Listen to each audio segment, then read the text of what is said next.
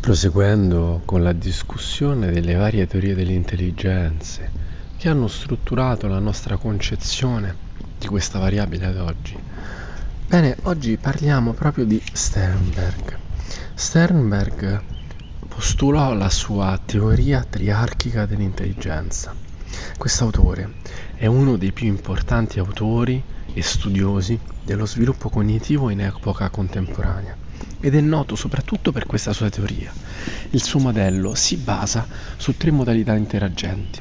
Un'intelligenza analitica, utile per analizzare, confrontare e fare valutazioni, un'intelligenza pratica, attraverso cui si agisce, un'intelligenza creativa, riferita alla progettazione e all'invenzione.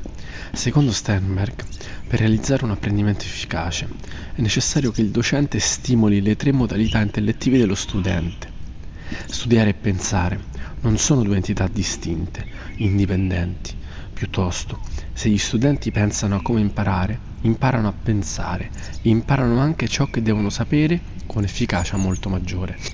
Secondo l'autore, quindi, i processi di apprendimento dovrebbero andare in direzione del potenziamento di queste tre capacità allo scopo di armonizzarle in vista di raggiungere degli obiettivi di natura cognitiva.